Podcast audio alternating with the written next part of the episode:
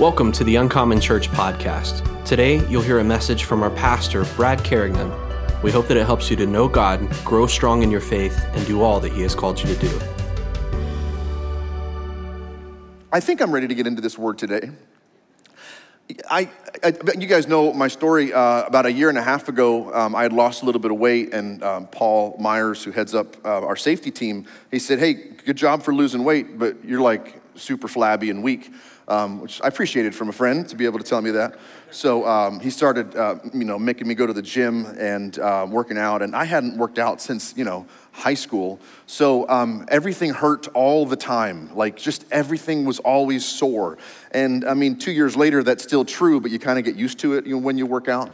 And you might be wondering, you know, um, what is all this? Are you working this out as well? I am equally working out muscle and carbs. So I, I, I don't discriminate. So, um, but it's a stretching. It's like, you know, you, you, turn 47 and you're still stretched to do new things and to learn new things. Spiritually, I feel like God is doing the same thing. It's like God is still stretching me to, to, to new and, and to deeper levels, to, to grow deeper and stronger in my faith, to experience more of God's goodness, to, to try new things. And it's like, when do I ever get to stop being stretched to do more for God? You know what I'm saying? Like if you're new to Jesus stuff, if you're new to giving your heart to the Lord and you're like, "Hey, when does God like let up on you?" I don't know because I'm clearly not there yet. So um, you just you just have to keep trying, and and it's even like this morning driving to church. I'm literally in prayer for the service, and I'm just you know I'm I'm, I'm praying for for what's happening right now, and some so, you know how the light turns green and people are you know Facebook gramming.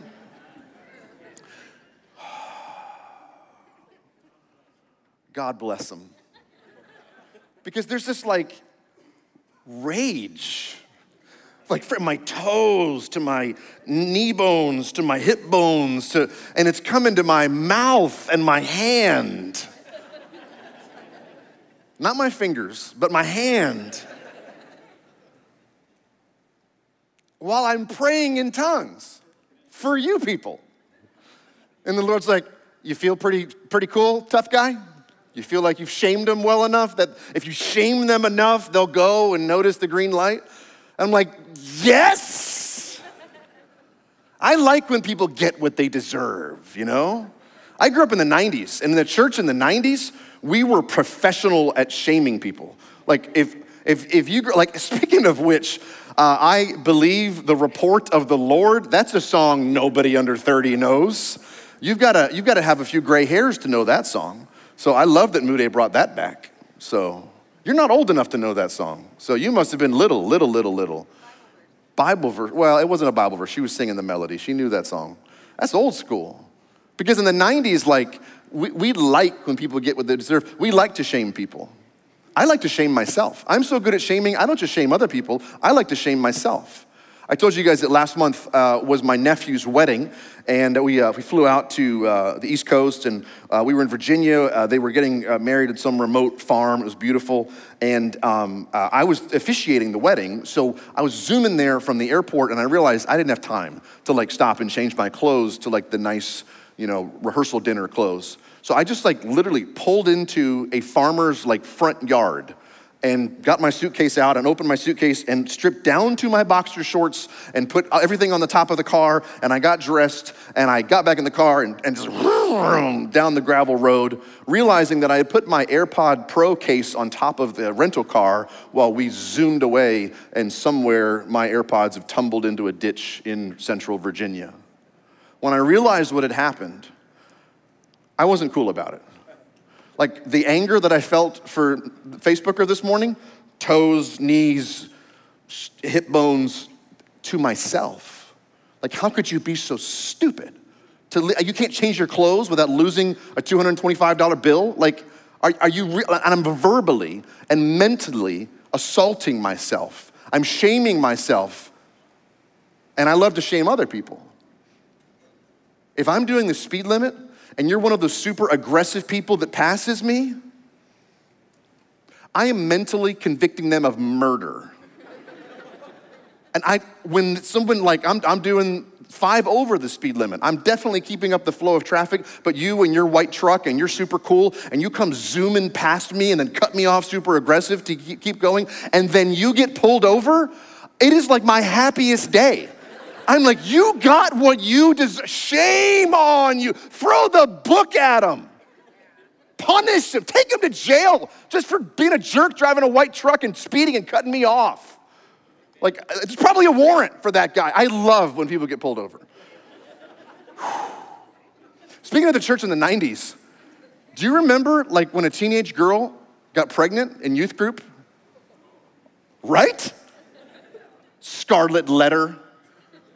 Like, shame, shame on you for liking sex at 16. How dare you? We would like outcast people from the church. Seriously, there must have been like a Christian witness relocation program.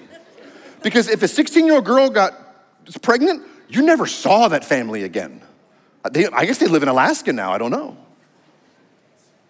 If, if somebody, did you hear about what happened to the family, the Johnson family, the Smith family, the whatever family? So and so, husband or the wife had an affair. You were like, they're going straight to hell today. God's just gonna strike them with light. They, they should be removed from this church because they had sex outside of the covenant of marriage. Bless God. God is a holy God. He's gonna strike them down. They should get with shame on you. I often find that the people that shame the most are the ones that were shamed when they were kids. And we're simply replicating a cycle of shame from one generation to the next. And it's like we were shamed, so we like to, it's like we're sitting in a hot tub of shame, like a hot tub of sewage and filth and depravity and loneliness and sadness. And we're like, hey, you wanna join me in my shame hot tub?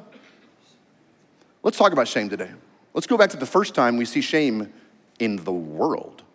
The first time we see shame in mankind was with Adam and Eve at the fall, Genesis chapter 3. Brought out the old iPad today because I'm going to read a big chunk of Genesis chapter 3. So, what I'm going to do is I'm going to read it fairly quickly, and then we'll go back and talk about it. But we're going to start literally right in verse 1. Genesis chapter 3 and verse 1. I'm going to read from the ESV version. The serpent was more crafty than the other beasts of the field that the Lord God had made. He said to the woman, Did God actually say that you shall not eat of the tree in the garden? And the woman said to the serpent, We may eat of the tree, of the fruit of the trees of the garden, but God said, You shall not eat of the fruit of the tree that is in the midst of the garden, neither shall you touch it, lest you will die. But the serpent said, You will not surely die, for God knows that when you eat of it, your eyes will be opened, and you will be like God, knowing good and evil. So when the woman saw that the tree was good for food, and that it was a delight to the eyes, and that the tree was to be desired to make one wise, she took of its fruit and she ate it. And she gave some to her husband with her, and he ate it. And then the eyes of both of them were opened, and they knew that they were naked. So they sewed fig leaves together and made themselves loincloths. Now, let me just stop real quick and just address this little section of scripture, especially if you're new to Jesus stuff. Eating of the fruit wasn't a food issue, it was a knowledge of good and evil issue. Because here's the deal we were not created to see our failures. God never wanted us to feel the separation from His love and His presence. So the issue of eating of the fruit had, had nothing to do with an apple or a pear or whatever the fruit was. It had to do with the knowledge of good and evil. And the Lord did not want people to recognize their own failures because then we might shame ourselves and separate ourselves from God. So, and the further question is, it was answering the question of who gets to make the rules. Who gets to say what is right and wrong? Does God get to say what is right and wrong, or do people get to say what is right and wrong? That was the same problem that people struggled with in the Garden of Eden, and we still struggle with that, that battle today. Who gets to decide what is right and wrong? Because when we put our desires and our thoughts and our wisdom above that of God's, we're lifting ourselves above the knowledge of God, which is idolatry, which is literally what our culture is doing today. That we know more, we know better than God, so therefore we, we, we exalt ourselves above the wisdom and knowledge of God. And did you notice that in verse 5, this is just a little side note, the devil said, Hey, and he lied, because that's all the devil can do, is when he opens his mouth, he's lying every time. He said, If you eat of the tree of the knowledge of good and evil, you're gonna be like God.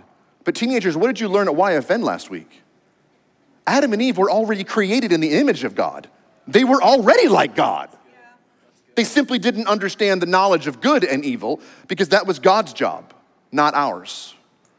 So there was nothing that Adam and Eve could do. There's nothing that we can do that makes this statement more or less true. But notice that we often, Adam and Eve, all the way to us, we try to help God by determining what is right and what is wrong. And then if we determine that we or somebody else have done wrong, then we are the ones who bring shame into a situation.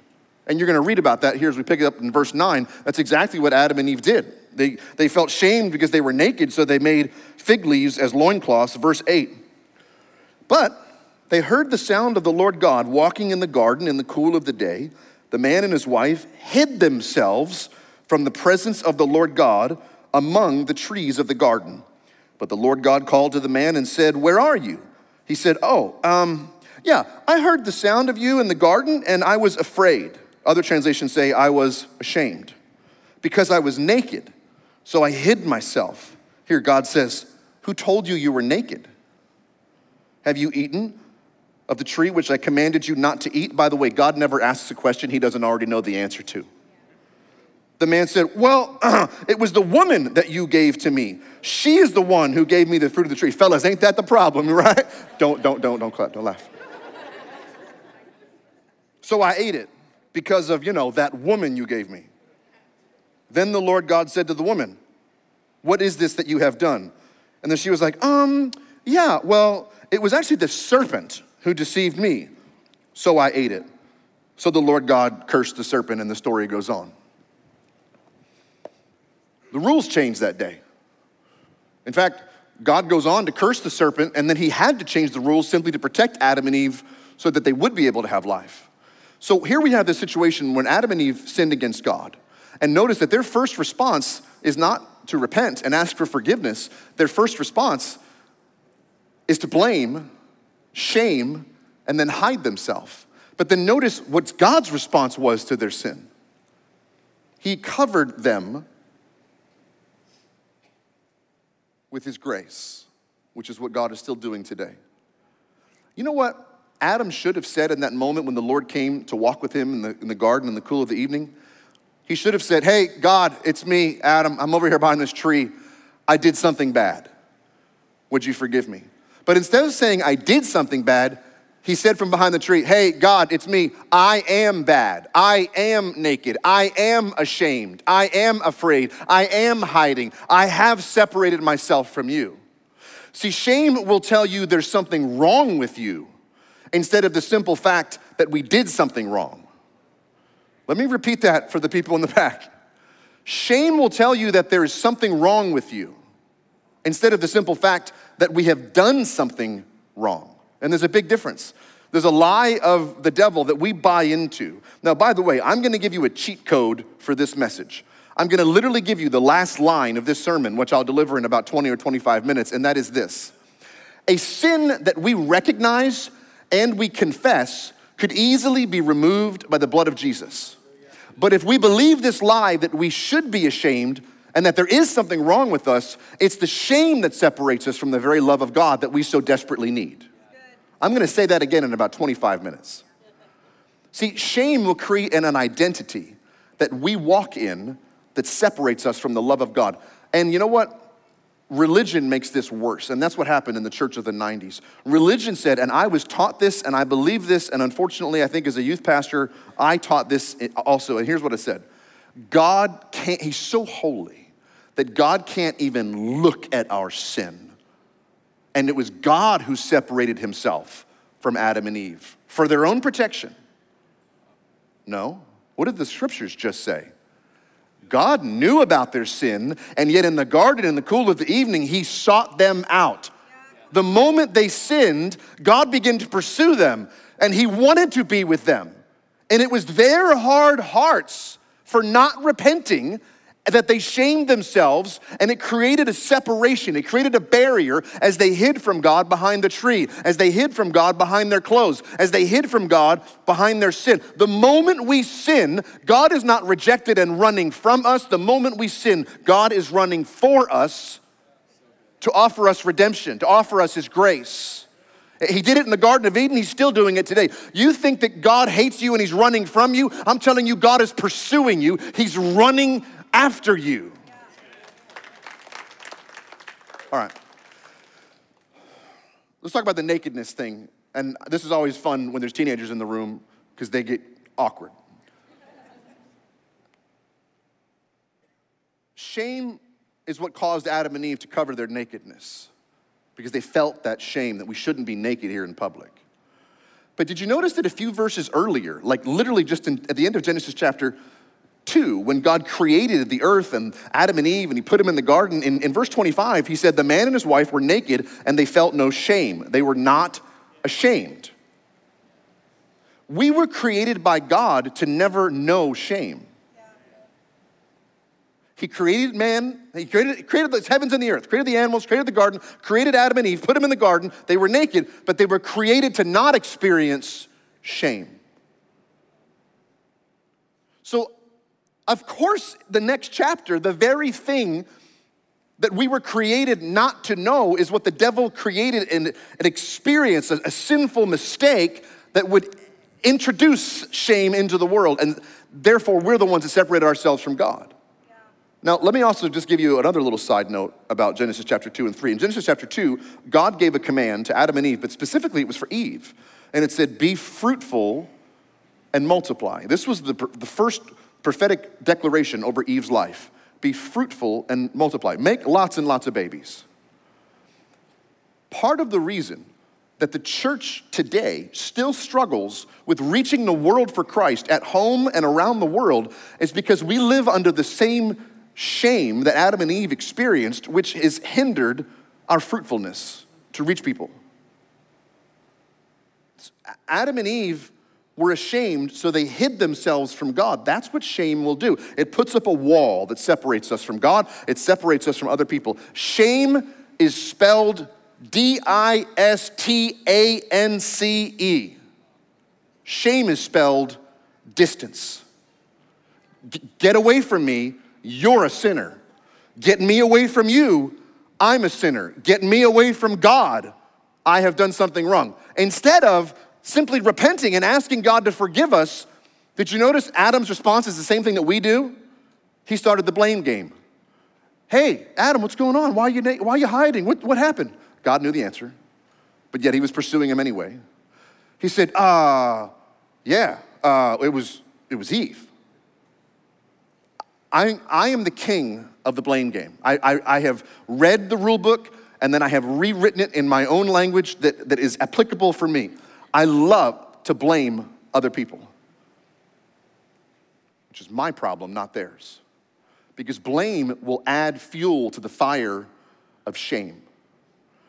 Something would go wrong, I'm like looking for somebody else to blame, usually my wife. This is true because that's how much of a jerk I used to be up until about an hour ago. Kid breaks something, instead of like, oh no, I'm sure it was an accident, I'm looking to blame one of my own beautiful children. I go into a blame mode and I'm looking around for like, who did what and how can I shame you for what terrible thing you did? If you're a blamer, we need to stop doing that today. And it was, you're probably doing it because that's what was done to you. So why don't we draw a line in the sand and say, listen, I'm sorry that I received this from my great grandparents and my grandparents and my parents, but I'm not going to be shaming anybody anymore. In fact, notice God's response to the blame game. Adam blames Eve, Eve blames the serpent. The Lord condemns and curses the serpent and then restores the prophetic calling over Eve from chapter 2. It was actually Eve, it was actually Adam that said that this woman you gave me, her name will be Eve. He returns to her first calling. It's, it's, it's uh, chapter 3, verse 20. He says, The man called his wife's name Eve because she was the mother of all the living. And the Lord God made skins for them to restore them, to cover them, to clothe them. We'll talk about what happened in a minute, but this is the, the first time that an animal was killed so that man could be covered. God shed blood so that the sin of man would be covered. And all throughout the Old Testament, that's what's happening. Animals would have to be sacrificed in the tabernacle, and then later, animals sacrificed in the temple to cover the sin of man. But under the new covenant with Jesus, once and for all, Jesus' blood does not cover our sin, it removes our sin. And when we repent, shame is broken off and removed from us. And in fact, God doesn't even remember our sins. Hebrews chapter 10, the writer of Hebrews says, he's, he's, quoting an Old Testament scripture, it says, I will never again remember their sins or their lawless deeds. When the sins have been forgiven, there's no need to offer any more sacrifice. Once and for all, when you repent and you ask Jesus to forgive you, He washes away your sin and He doesn't ever remember them.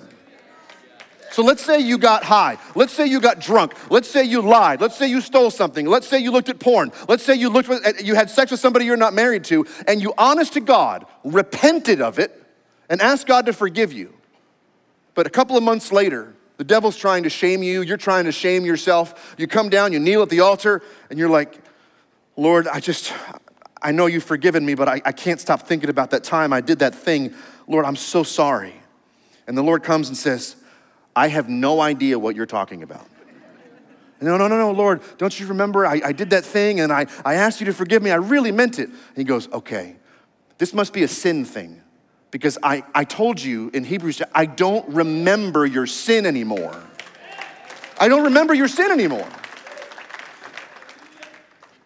We're the ones that remember and shame ourselves which is literally the definition of shame. Shame is the persistent feeling that makes our mistakes have made us unworthy of love or belonging. I'm gonna read it again. Shame is the persistent feeling that our mistakes have made us unworthy of love and belonging. So, shame is the thing that creates that barrier we talked about. Remember, I told you that shame is spelled distance, which is why, parents, it's so awful to say, Billy, Susie, shame on you for that thing you did. Go to your room. We're literally teaching our children that shame separates us from the love of the Father and that we have to be separated from the Father's love. When your kid makes a mistake, it's like, Billy, Susie, you shouldn't have done that. Let me pick you up and show you a better way. Like, no, that's not the way I was raised. You were raised wrong. Your parents didn't know better. I'm teaching you a better way. Shame is what makes us feel this worthless feeling, that, that shame makes us feel like we are bad people. You're not bad people. You might have done a bad thing. So let me be clear right here shame is not guilt or conviction. Guilt is a good thing. When the conviction of the Holy Spirit, it's a good thing because when you feel the Holy Spirit's guilt, the Holy Spirit's spotlight, hey, you shouldn't have said that, you shouldn't have done that, you shouldn't have thought that, guilt will drive you to your knees. Shame is the opposite, it's destructive. Shame drives you to the streets, it drives you away. We need conviction. We need guilt because it brings us to a place of forgiveness. Shame says you don't deserve forgiveness and you're never gonna get it. I'm gonna repeat that again for the people in the back. Guilt says, hey, I need forgiveness. Shame says, you don't deserve forgiveness and you'll never get it. See, shame always tries to isolate us from God, and shame will isolate us from other people, which is why there's people watching online right now instead of being here in this church. You're not sick, you don't have COVID, you're not uh, in a place where you should be protecting yourself from a spike. You feel shamed, so you feel like you're doing the body of Christ a service by staying away. I'm telling you, it's time to get your butt back in this church because we do better when you're here. You do better when you're here. Time out.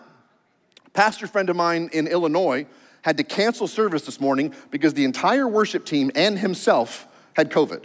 And I looked, and I'm like, I thought the spike from September and October was over. In Texas, the spike is down. In Illinois, the spike is up. So everybody has their spikes at different time. If you're traveling to Illinois this week for Thanksgiving, please be extra careful with COVID because they have quite a spike in Illinois right now. Public service announcement, just trying to be a blessing. You can check those things, by the way. All you gotta do is type in COVID numbers in wherever grandma lives. COVID numbers in, and then it'll give you from the CDC. And you can watch the little thing. Right now, Tarrant County is like, we're, we're down. Now, there's still COVID. People are still getting sick, but it's not the spike we had in September, October. So check wherever you're going this week and just be more careful. So, anyway, where was I? Uh, a crucial step to breaking shame. Oh, is good. This is good. Whoever wrote this is amazing. a crucial step to breaking shame is believing that the, what the Word of God says about you. Let me say that again. A crucial step to breaking off shame is that we simply believe the Word of God, that we would believe the identity that God speaks over us. You're my child. You're a saint, not a sinner. You are redeemed of the Lord, so say so. Don't you remember in Genesis chapter 3? This whole attack started when the devil said, Hey, Adam, Eve, did God really say? That's how he got them to this place of rebellion was by challenging the word of God. Since the dawn of time until this morning, the devil has been attacking the word of God. And God will continue, uh, continue to speak life over you, and the devil wants you to challenge that and question that. Now, I want you to zoom out on the macro scale. I know we're talking about Genesis 3, but just look at what's happening in the world today. More now than ever before, the devil is getting people to challenge did God really say? Did, did, did, is the Bible really true? That whole thing with the Jews and Jesus and all that, isn't that just a book of fairy tales? Did God really say? All, did God really create the heavens and the earth? I mean, didn't we just evolve from a bunch of goo? Did God really say in Genesis that there's only two genders? Did, did God really say that there really is absolute truth? I mean, did God really say that we're not supposed to sin? I mean, did God really say we're not supposed to get drunk? The Bible never mentions getting high. Did God really say we shouldn't have sex outside of marriage? Did God really say we can't get angry and flip people off on 183? Did, did God really say that our sins have been forgiven? Did God really say that I've been adopted into the family of God and that He is my Father and that, that I'm a new creation and that I'm, I'm a saint and not a sinner and that I've been adopted, that, I, that, that shame has been broken off of me? Did God really say that? Because our response is usually the opposite, and we think that we know more about the, what God says and feels than what the Word says. Sometimes we put shame on other people sometimes shame gets put on us. And when somebody wants to put shame on you, you just be like, well, can take that shame blanket and put it somewhere else. Somebody's like, shame on you. I'm like, no, shame off me. you should feel bad. I don't feel bad. But I do feel like I'm gonna spend some time with the Lord in repentance, and then I'm gonna feel good. And then sometimes, like I told you with me and the AirPods, sometimes it's we put shame on ourselves we do something wrong, whether it's sin or you lose something or break something or you, something happens at work and it's like, oh, stupid. And we think that if we shame ourselves, we'll remember next time and not do it again. Like, we're like, if I just hate myself and I punish myself and I think bad thoughts right now, God will be proud of me. That's a special kind of stupid, isn't it? But we've all done it. We've all done it. Why? Here's why. Here's how I'll wrap this up. Shame is spiritual warfare.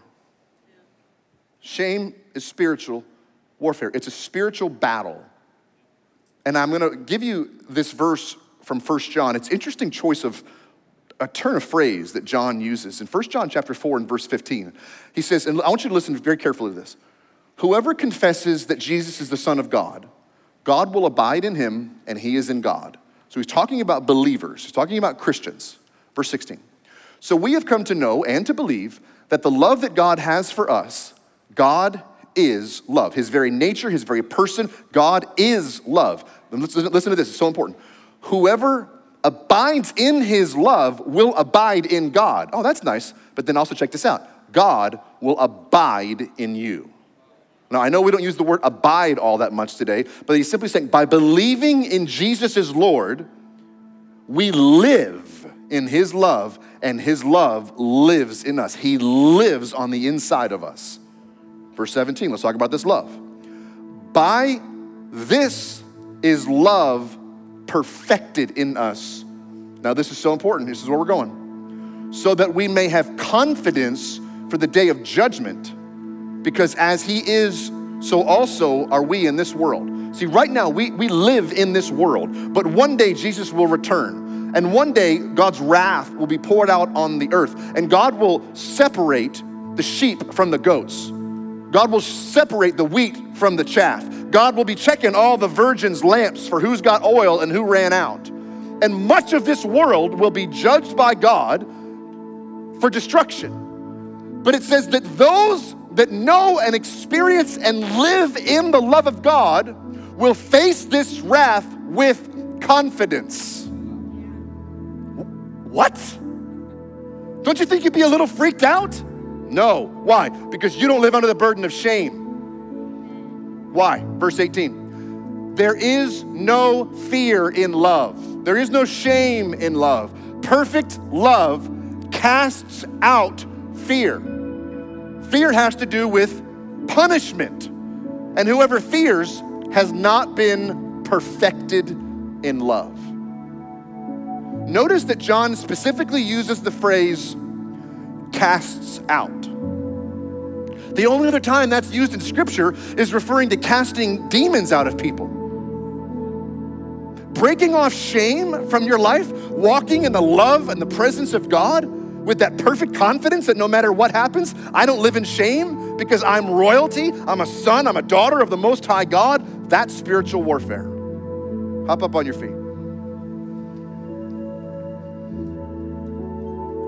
I know I'm yelling and sweating and spitting. The Holy Spirit of God is gentle. It's the kindness of the Lord that leads us to repentance. So when we blow it, we do something we shouldn't do. The devil, that, sin nature, that shame nature, it starts to speak to us and says, Shame on you for looking at porn. Shame on you for getting drunk, for getting high, for having those same sex attractions, for, for sleeping with somebody you're not married to, for lying at work, for getting angry. Shame on you. But the love of God says, Oh, bro, you're just too good for that. You're too good to be doing that stuff. You're too good to be getting drunk. You're too good to be getting high. You're too good to be looking at porn. You're too good to be getting angry. You're just too good for that. Shame says, You're the worst. We need to punish you. The father's like, No, come on. Let me just lead you away from that. Let me lead you to a place of holiness. Romans 10. If you confess with your mouth that Jesus is Lord, and if you believe it in your heart that God raised him from the dead, you will be saved. For it's with the heart that one believes and is justified, it's with the mouth that one confesses and is saved. The scriptures say everybody who believes in him will not be put to shame. Leave that verse up for a moment. If you wanted to get one of those cool Hebrew tattoos, even though this was written in Greek, you might just want to get that right there. I hear this part's going to be especially painful, but it'll be worth it. Because it says, everybody who believes in him will not be put to shame. You know what that means? If you're a believer in Jesus, you are unpunishable. You simply can't be shamed unless you put it on yourself or allow somebody else to put it on you. But in Christ, there's no shame. Do you know my biggest regret in my life is? Shaming my wife, shaming my kids. See, I told you God is still stretching me. Like, you're the preacher. Yeah, I know. I figured I'd be such a good pastor, he'd stop, he'd leave me alone for a while. No. I got married young. I wish I could go back to my 20s. If you're young and married, or old and married and still living in shame, I wish I could go back and I wish I could break off shame from my life sooner. I can't believe I used to yell at this beautiful woman, at my three beautiful kids. I'd shame them for mistakes that they made. Stupid stuff. Stupid stuff. But I'd get all hot and bothered as if it was something important, like not going on the green light. Parents, don't shame your kids. Spouses, Don't shame your spouse. Let's put an end to shame, an end to blame, an end to name calling, and an end to yelling. Let me just tell you this right now. You should never yell at anyone, especially a member of your family, unless they are currently on fire. Other than that, you never have a reason to yell at your spouse or your kids. Ever. Ever. So let's let's put an end to that right here right now. Parents, no more shame on you. Go to your room. We're going to stop doing that right here right now. Remember, shame is spelled distance. So instead, it's like, "Hey, you did that terrible thing that disobeyed me? Come here, let me give you a big hug." and show you that you're better than that. Well, I don't want them to think that I'm endorsing their sinful behavior. How are you going to show them a better way if they're in the other room? Wouldn't it be better to show them a better way from the love of your arms? Spouses, no more sleeping in separate rooms. All you're trying to do is shame each other. All shame does is bring isolation, it brings division, Parents, you don't want your kids to walk in the same shame you struggled with your whole life. Did you notice that Adam and Eve didn't repent of their sin, blamed other people, lived in shame? They had two sons, Cain and Abel. Cain got mad and killed his brother Abel. And just like his daddy, Cain did not repent of his sin and he tried to blame somebody else. Parents, your struggle for your whole life with shame is going to be given to your kids and then to your grandkids one day unless you own up to it right here, right now. You love God enough, you love your spouse enough, you love your kids enough that I don't want them to experience shame. I don't want my future grandkids to experience shame. So today, I'm going to own it. I'm going to man up, I'm going to woman up, and I'm going to repent before God. And then if you have shamed your spouse, you're going to repent to your spouse. And if you were at the marriage retreat, you can't just say, hey, my bad. It's going to take at least four steps. And if you don't know what four steps I'm talking about, you shouldn't skip our marriage retreats. They're good. You're going to repent to God, you're going to repent to your spouse, and then here's what's really tough for super proud Texas dads you're going to repent to your kids. You say, I, I didn't know better. I was a jerk, and I'm sorry. You know what repentance does? Breaks off shame. Can I give you some hope? You know, you've been yelling at me for 36 minutes. Here's the hope you can live your life without shame. You can live your life without shame. You don't receive shame. People are like, hey, you know, you walk into your quarterly reports and you're like, hey, I'm looking here at this chart. Shame on you for this bad job. And you're like, nope, shame off me, but I'll do better. You can live your life with hope and joy and peace. You made this mistake. Yeah, I know. I own that mistake. That's my fault. I'm going to do better. Or when somebody else doesn't go on the green light because they have to check out what grandma posted about the president or the former president, we're like, how dare you not go when it said green? Shame on you. We don't have to do that anymore. It's so much fun. There's so much hope and joy in your life when you live unpunishable. Let me just say this just because you're unpunishable does not mean you're uncorrectable. A loving father will discipline his children. But there's a difference between shame and loving discipline. We need to be humble before God that we are like, Lord, I want to do better. I don't want to live in shame and I don't want to shame others. I want to live in hope. So, Lord, I lay my heart open before you. Shine your love and your light and examine me. If there's any wicked way in me, I want to repent. I want to be humble. I want to be teachable. I want to be moldable in your hand. We want to be disciplined by God. We want to be pruned by God because when there's pruning, although it hurts in the moment when He cuts off that thing in our life that we love, it means that there's going to be great kingdom growth that replaces that. We're looking for fruit that remains. Remember, I told you I was going to give you the last sentence of the message 25 minutes ago. Here it is A sin that we recognize and confess can easily be removed by the blood of Jesus. But if we believe the lie that we should be shamed, that there is something wrong with us, It's that shame that separates us from the very love that we need so desperately. Let's pray.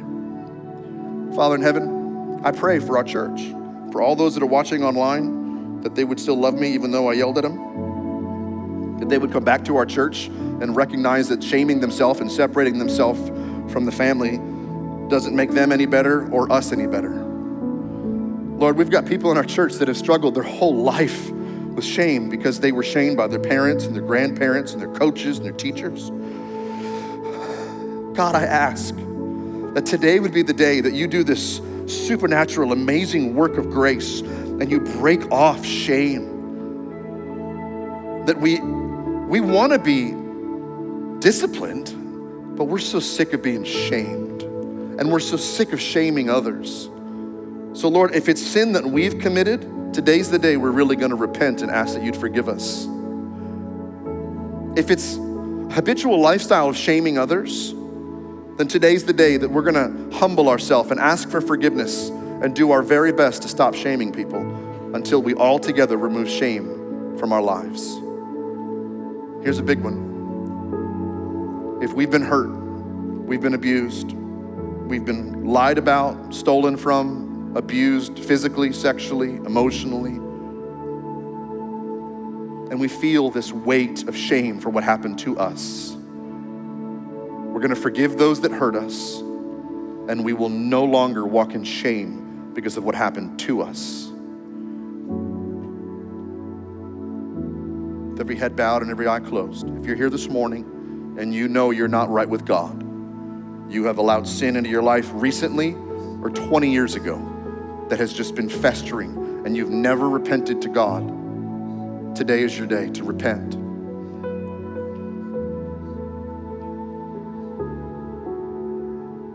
We read that scripture that said if you believe in your heart that Jesus is Lord, you confess with your mouth that he was raised from the dead, you will be saved. I'd like to lead you in that prayer, but I can't believe in your heart for you, and I can't confess with your mouth for you. All I can do is lead you. So if you do believe that Jesus is Lord, I'd like you to pray that prayer. Now, for some of you, it's the first time you've ever prayed a prayer like this. Maybe you've been to church a few times, you watched online, but you've never really believed in your heart and asked God to forgive you. Today is your day. What I see a lot of times is people that maybe they got right with God in kids' church or youth camp or in their college Bible study and they've walked away from their faith, they've walked away from God, they've, they've allowed sin back into their heart, they've, they've shamed themselves and they feel a million miles away. Remember what I said repentance removes that barrier, that separation of shame, and puts us right back into the Father's arms of love. So, whether it's your first time or your first time in a long time, I'd like to lead you in that prayer. And I don't know who I'm praying for, but I'd, I'd like to know. So, with every head bowed and every eye closed, if that's you today and you need to get right with God, whether you're watching at home alone by yourself in a living room, or you're here in this room, would you shoot your hand up real high and just say, Preacher, pray for me. Today is my day to get right with God. I see your hand right there, and I see your hand right there, and I see your hand over there. Is anybody else? Shoot your hand up real high. I see your hand right over there. Anybody else? I see your hand right there. Good. Come on, somebody. Good. Praise God. Praise God people are clapping because I saw four or five people raise their hand and say, Today's my day to get right with God. What about you? I can't see you. You might even be watching this a month from now, but right there in your apartment, right there in your living room, in your bed, in your car, just raise your hand between you and God and say, God, I need to get right with you. I need to get this shame burden removed off of my back. I'm going to repent of my sin. Why don't we all pray this together? You that are watching at home and all of us in this room, if you believe it in your heart, pray this out loud. Say, Dear Jesus, I repent of my sin. Please forgive me. Wash me and cleanse me of all unrighteousness. Jesus, I believe that you are the Son of God, that you died for my sins, that you rose from the dead, and that you're living right now in heaven, that you come and live in my heart. God, I'm asking that you'd break shame off of my life. In the name of Jesus. And Lord, I pray you'd help me to never shame anyone else. In the name of Jesus, if you agree, say amen. And shout for God, shout for joy, shout to the Lord. Our God is good, our God is good, our God is good.